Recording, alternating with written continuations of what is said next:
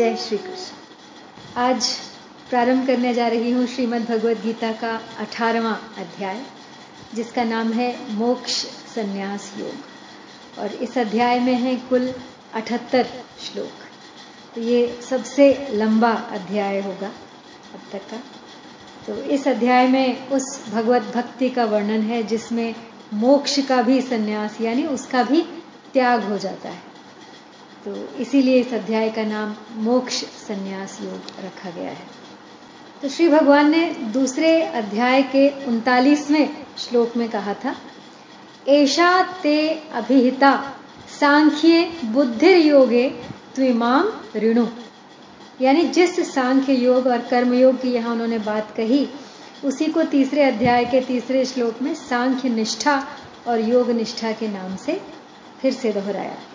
अब उन दोनों निष्ठाओं के तत्व को अलग अलग रूप से ठीक जानने की इच्छा अर्जुन के मन में थी। तो अब 17वें अध्याय में जब तीनों प्रकार की श्रद्धाओं का अध्ययन पूरा हो गया, तो उसके बाद अब वे इन दोनों निष्ठाओं को, सांख्य निष्ठा और योग निष्ठा को, तत्व से अलग अलग स्पष्ट जानने के लिए भगवान के सामने अपनी जिज्ञासा प्रकट करते हैं। तो एक बार पिछले श्लोकों को दोहरा के फिर हम आगे चलेंगे। इस हेतु कहकर ओम होते नित्य मख तप दान भी, सब ब्रह्मनिष्ठों के सदा शास्त्रोक्त कर्म विधान भी, कल्याण इच्छुक त्याग फल तत्शब्द कहकर सर्वदा, तप यज्ञ दान क्रियादि करते हैं विविध विधि से सदा, सत साधु भावों के लिए सत का सदैव प्रयोग है, हे पार्थ उत्तम कर्म में सत शब्द का उपयोग है, सत ही कहानी दान तप में यज्ञ में दृढ़ता सभी, कहते उन्हें सत ही सदा उनके लिए जो कर्म भी, सब ही असत श्रद्धा बिना जो होम तप या दान है, देता न वह इस लोक में या मृत्यु पर कल्याण है। तो यहां हमने 17वां अध्याय समाप्त किया था। तो अब अर्जुन की जिज्ञासा जानते हैं 18वें अध्याय के पहले श्लोक में।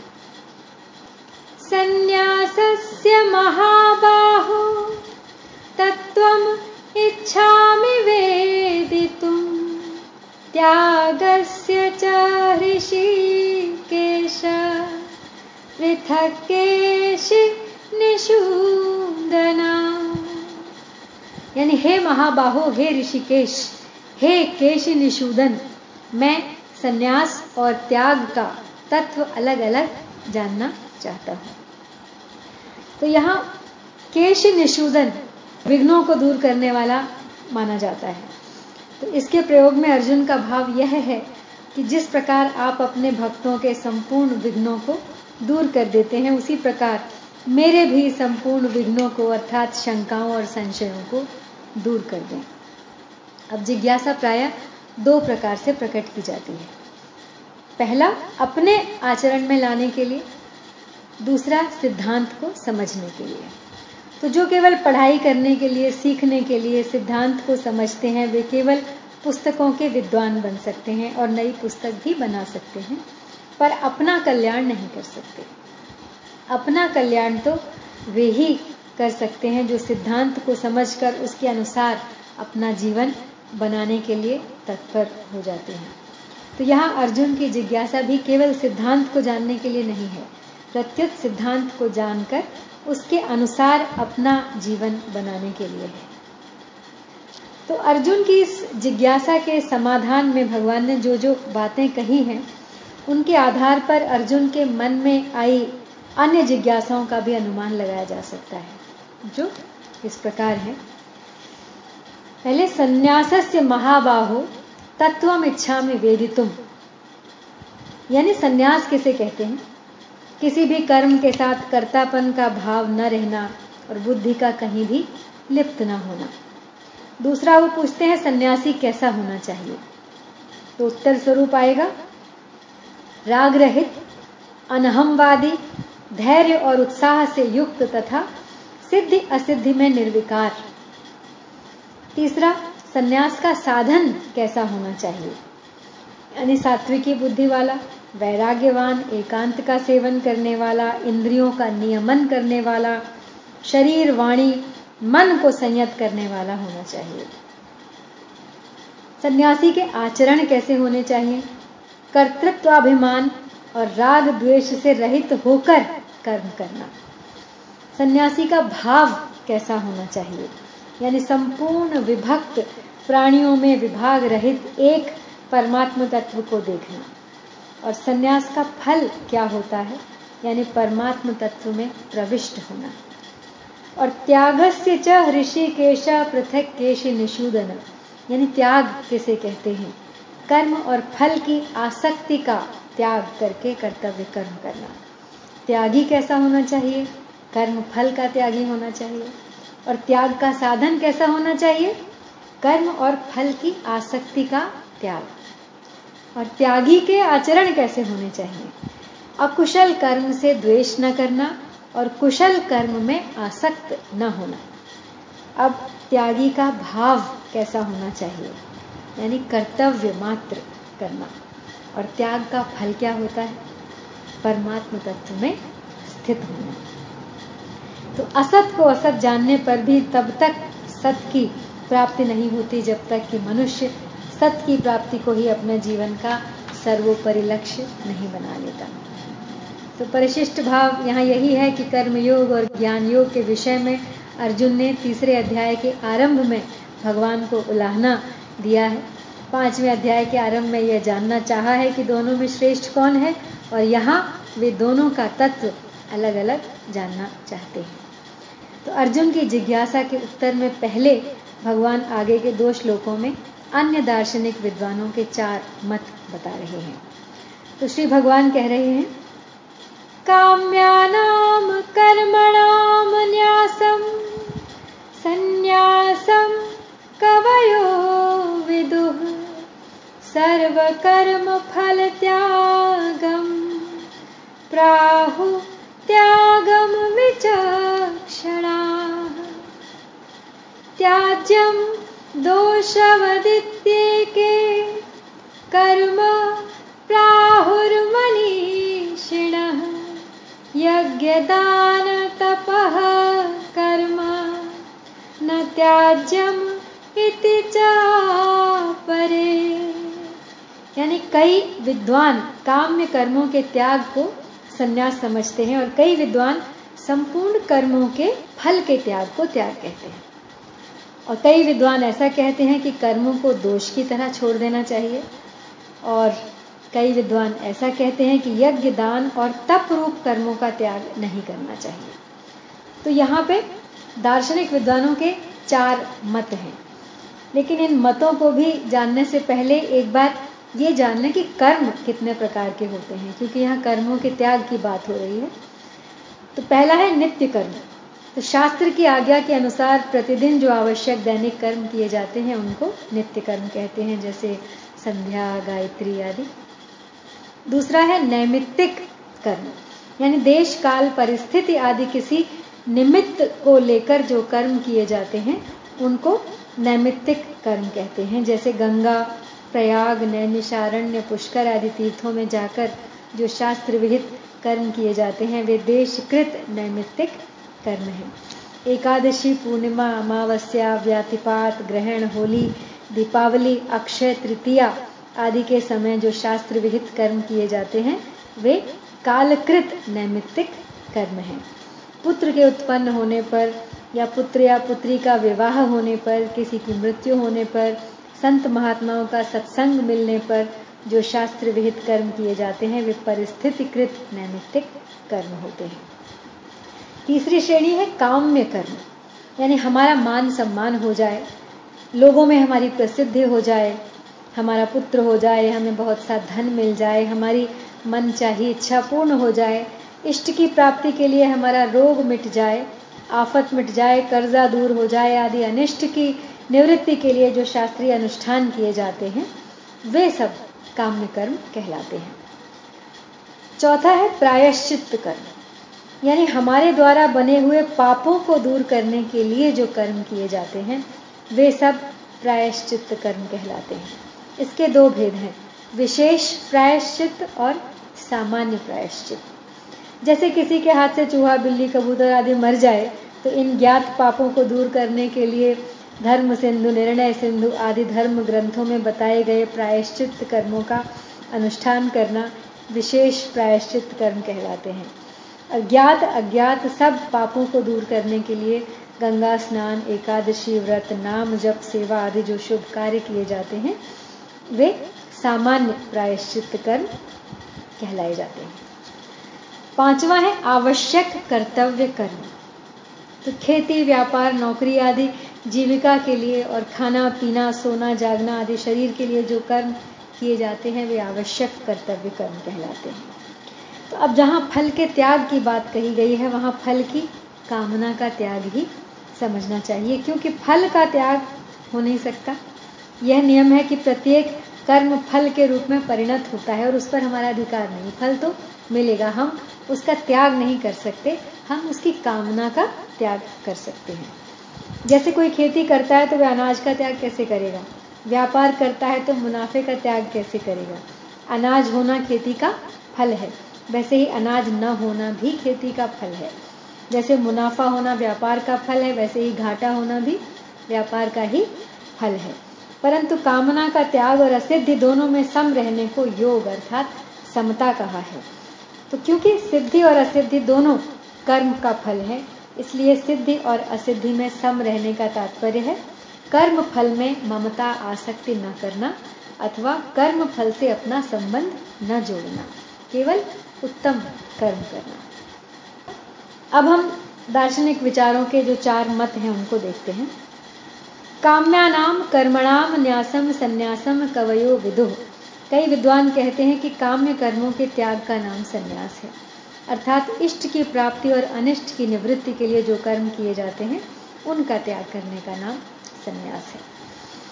और दूसरा मत है सर्व कर्म फल त्यागम प्राहुत त्यागम विचक्षणा, यानी कई विद्वान कहते हैं कि संपूर्ण कर्मों के फल की इच्छा का त्याग करने का नाम त्याग है, अर्थात फल न चाहकर कर्तव्य कर्मों को करते रहने का नाम त्याग है। तीसरा मत है त्याज्यम दोष वदित्ये के कर्म प्राहुर मनीषिणः, यानी कई विद्वान कहते हैं कि संपूर्ण कर्मों को दोष की तरह छोड़ देना चाहिए। चौथा मत है कि दूसरे सब कर्मों का भले ही त्याग कर दें, पर यज्ञ, दान और तप रूप कर्मों का त्याग नहीं करना चाहिए। तो अब ऊपर बताए चारों मतों में दो विभाग दिखाई दिए। पहला और तीसरा मत संन्यास यानी सांख्य योग का है, तथा दूसरा और चौथा मत त्याग यानी कर्म योग का है। अब इन दो विभागों में भी थोड़ा थोड़ा अंतर है।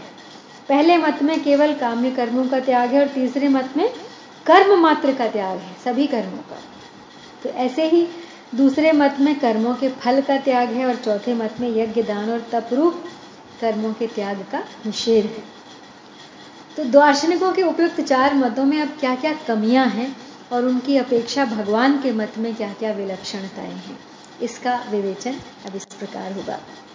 तो काम्यानाम कर्मणाम न्यासम संन्यासम, यानी संन्यास के इस पहले मत में केवल काम्य कर्मों का त्याग बताया है, परंतु इसके अलावा भी नित्य, नैमित्तिक आदि आवश्यक कर्तव्य कर्म बाकी रह जाते हैं। अतः यह मत पूर्ण नहीं है, क्योंकि इसमें न तो कर्तृत्व का त्याग बताया है और न स्वरूप की स्थिति ही बताई है। परंतु भगवान के मत में कर्मों में कर्तृत्वाभिमान नहीं रहता और स्वरूप में स्थिति हो जाती है। तो अगर वह संपूर्ण प्राणियों को मार दे तो भी न मरता है न बंधता है, ऐसा कहकर स्वरूप में स्थिति बताई गई है। दूसरा त्याज्यम दोष वदित्ये के, यानी संन्यास के इस दूसरे मत में सब कर्मों को दोष की तरह छोड़ने की बात है, परंतु संपूर्ण कर्मों का त्याग कोई कर ही नहीं सकता और कर्म मात्र का त्याग करने से जीवन निर्वाह नहीं हो सकता। इसलिए भगवान ने नियत कर्मों का स्वरूप से त्याग करने को राजस तामस त्याग बताया है। तीसरा, त्याग के इस मत में केवल फल का त्याग बताया है। तो यहाँ फल त्याग के अंतर्गत केवल कामना के त्याग की बात आई है, तो ममता, आसक्ति के त्याग की बात इसके अंतर्गत नहीं आ सकती। क्योंकि ऐसा लेने पर दार्शनिकों और भगवान के मतों में कोई अंतर नहीं रहेगा। भगवान के मत में कर्म की आसक्ति और फल की आसक्ति दोनों के ही त्याग की बात आई है। संगम त्यक्त्वा फलानि च। अब चौथे मत को देखते हैं। त्याग अर्थात कर्म योग के इस दूसरे मत में यज्ञ, दान और तप रूप कर्मों का त्याग न करने की बात की है, परंतु इन तीनों के अलावा वर्ण, आश्रम, परिस्थिति आदि को लेकर जितने कर्म आते हैं उनको करने अथवा न करने के विषय में कुछ नहीं कहा गया। इसमें अधूरापन है। तो भगवान के मत में इन कर्मों का केवल त्याग ही नहीं करना चाहिए, प्रत्युत इनको न करते हों तो जरूर करना चाहिए और इनके अतिरिक्त तीर्थ, व्रत आदि कर्मों को भी फल एवं आसक्ति का त्याग करके करना चाहिए। तो पीछे के दो श्लोकों में दार्शनिक विचारों के चार मत बताने के बाद अब भगवान आगे के तीन श्लोकों में पहले त्याग के विषय में अपना मत बता रहे हैं। निश्चयम् ऋणु में तत्र त्यागे भरत सत्तम त्यागो हि पुरुष व्याघ्र त्रिविध संप्रकीर्तितः। यानी हे भरतवंशियों में श्रेष्ठ अर्जुन, तू संन्यास और त्याग इन दोनों में से पहले त्याग के विषय में मेरा निश्चय सुन, क्योंकि हे पुरुष श्रेष्ठ, त्याग तीन प्रकार का कहा गया है। तो जिस प्रकार शरीर और शरीर का विवेक सभी योगियों के लिए परम आवश्यक होने के कारण भगवान ने उसका वर्णन गीता में सबसे पहले दूसरे अध्याय में किया है, उसी प्रकार फल की कामना और कर्म की आसक्ति का त्याग सभी योगियों के लिए अत्यंत आवश्यक होने के कारण यहाँ भगवान त्याग का वर्णन सबसे पहले आरंभ करते हैं। तो कहते हैं, हे भरतवंशियों में श्रेष्ठ अर्जुन, अब मैं संन्यास और त्याग दोनों में से पहले त्याग के विषय में अपना मत कहता हूं, तुम सुनो। तो हे पुरुष व्याघ्र, त्याग तीन तरह का कहा गया है, सात्विक, राजस और तामस। तो वास्तव में भगवान के मत में सात्विक त्याग ही त्याग है, परंतु उसके साथ राजस और तामस त्याग का भी वर्णन करने का तात्पर्य यह है कि उनके बिना भगवान के अभीष्ट सात्विक त्याग की श्रेष्ठता स्पष्ट नहीं होती, क्योंकि परीक्षा या तुलना करके कभी भी वस्तु की श्रेष्ठता सिद्ध करने के लिए दूसरी वस्तुएं सामने रखनी ही पड़ती हैं। तो तीन प्रकार का त्याग बताने का तात्पर्य यह भी है कि साधक सात्विक त्याग को ग्रहण करे तथा राजस तथा तामस त्याग का त्याग करे।